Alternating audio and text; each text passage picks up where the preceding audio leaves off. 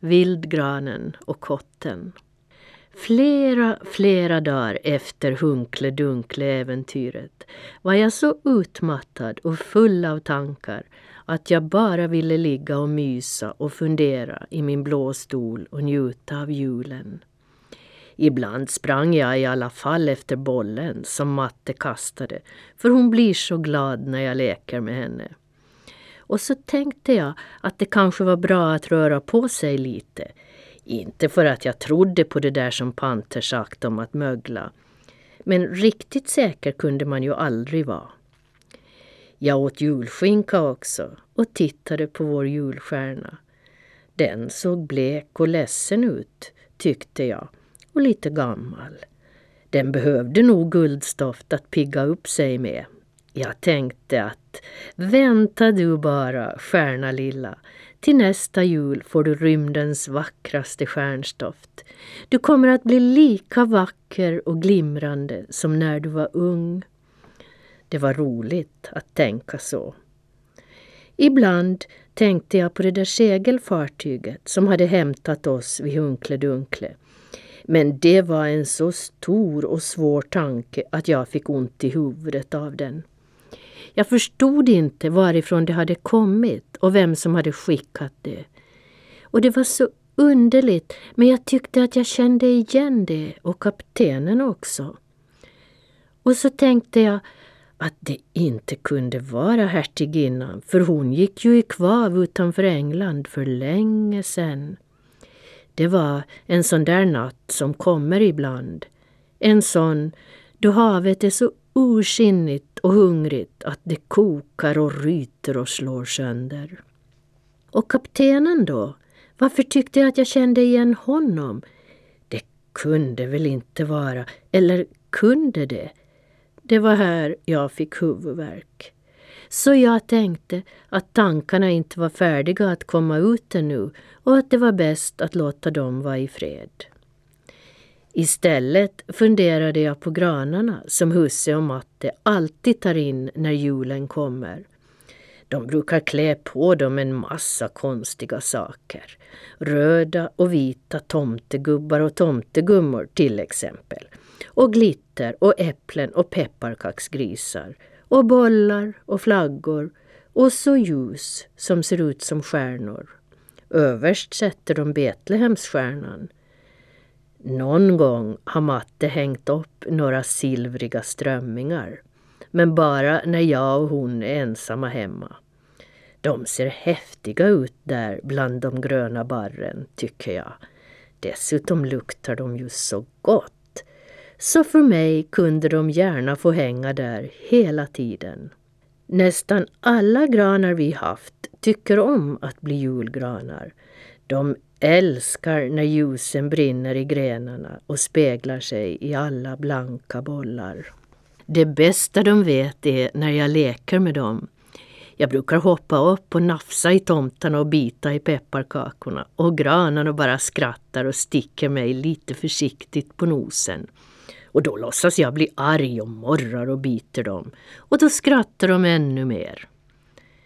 Men några granar är annorlunda. Det är vildgranarna och de vill inte alls komma in. Med samma man bär in dem börjar deras barr trilla ner på golvet. Jag tror att barren är deras tårar för vildgranarna längtar efter skogen och mossan och den mjuka tysta snön som brukar lägga sig på deras grenar. De hatar allt pynt och glitter. Jag tycker synd om dem och brukar leka mycket mycket försiktigt med dem. Men för det mesta ligger jag alldeles tyst och stilla bredvid dem och då kan det hända att jag hör hur de suckar. Då brukar jag också sucka. Och då blir de lite gladare för de märker att någon bryr sig om dem och tycker om dem. Och då har det till och med hänt att de ruskat ner en pepparkaka åt mig. Den här julen hade vi en vildgran. Det såg jag med samma han kom in. Han var knotig och ojämn och mossig. Och så hade han grova, stickiga, mörka barr. Så ser nästan alltid vildgranarna ut. De kanske tänker att de slipper bli julgranar om de inte är så där gulliga och mjuka. En kväll var det ett riktigt hundväder. Så heter det när det snöslaskar och stormen viner i fönsterspringorna. Jag tror att det är för att det passar ihop med hundars ylanden. Hundar är ju sådana som tycker om att yla och väsnas. Jag blir så nervös av sånt. När jag träffar en hund är jag alltid glad och tacksam över att jag är katt. Jag tycker om vår tystnad. Den har själ. I alla fall så, den här hundväderskvällen låg jag bredvid granen och försökte leka med honom men han bara vände sig bort och suckade. Ser du inte att jag är en vild gran? frågade han till slut. Han lät både arg och sorgsen på rösten. Mest sorgsen. Jo, svarade jag, men lite mysigt tycker du väl i alla fall att det är att vara inne när det är hundväder? Nej, sa han och ruskade på huvudet så en hel massa barr trillade ner på golvet. Det är nästan värst att vara inne när det stormar. Då längtar jag så det tar ont i hela mig. Ut vill jag, ut för att känna hur stormen rycker och sliter i mig. Hur mina rötter borrar sig ner i mullen och griper tag om urberget. Hur mina grenar vajar. Då sjunger min krona. Vildgranen drog en så djup suck att Betlehems stjärnan åkte på sne. Jag suckade också. Då suckade han igen. När vi suckat några gånger piggnade han i och berättade om en brottningsmatch som han och stormen gick en gång en kall höstkväll. Det var månsken. Hela natten kämpade vi och det var så spännande att månen glömde bort att vandra sin väg. Och det var bra, för då var det ljust hela tiden så alla i skogen kunde följa med matchen. Åh, du skulle ha varit där. Stormen tog nacksving på mig så det skalv i stammen. Men jag tog spjärn och sopade till honom med min kraftigaste gren så han tappade andan och drog sig tillbaka. Efter en stund återvände han och kastade sig över mig igen med ett öronbedövande rytande. Jag fräste och slog efter honom som en bengalisk tiger. Så där höll vi på, timme ut och timme in. Det var en match som ingen i skogen någonsin kommer att glömma. Alla pratade om den i flera år. Hur slutade den? Vem vann? frågade jag med darrande svansspets och morrhår. Det blev oavgjort. Vi hade tänkt ta en ny match efter några år. Vildgranen suckade så djupt att det lät som när havet efter en rasande storm häver sig mot klipporna och säger Förlåt mig för att jag var så vred, men jag är sån ibland. Jag kan inte hjälpa det. Vildgranen barrade lite och Betlehemsstjärnan slokade sorgset.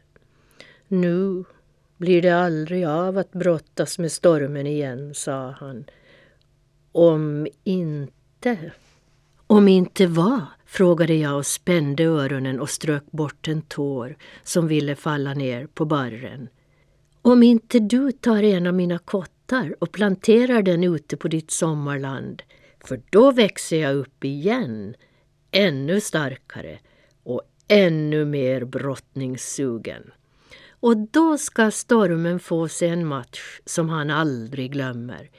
Jag ska sopa till honom så han flyger till havs och smiter in i Glofärsgrottan. Granen fäktade så ivrigt med grenarna att barren yrde omkring och dråsade ner på golvet. Sluta barra! Matte kommer att skylla på mig när hon ser alla barr på golvet. Hon kommer att tro att jag har hoppat på dig och det har jag inte alls. Lova, sa granen utan att ens lyssna på mig. Lova att du planterar min kotte. Snälla. Ja, jag lovar, men sluta bara. Säkert att du lovar? frågade han. På hedersord svarade jag och räckte upp tassen mot taket. Då skakade han ner en stor kotte och en massa barr. Jag suckade men sa inget. Några kvällar senare gick gamla året bort och nya året kom istället. Vildgranen hade nästan inga barr kvar alls så vi bar ut honom. Matte stod tyst en stund.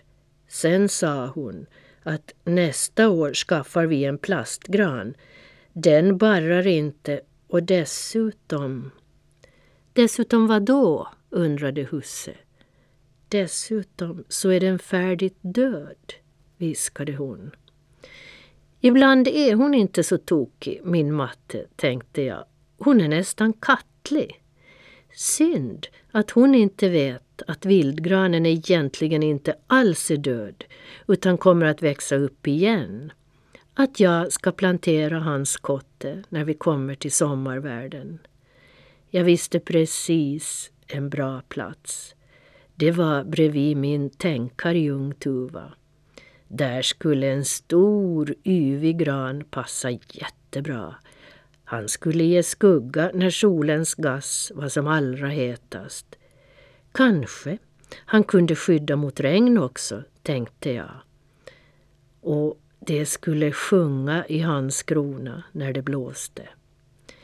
Jag sträckte på mig, suckade lyckligt, rörde omkring lite bland mina önskningar och så somnade jag och drömde om guldstoft och julstjärnor, om panter och havet och om vilda granar och om sommaren. För då skulle Fia komma tillbaka till mig. Det visste jag.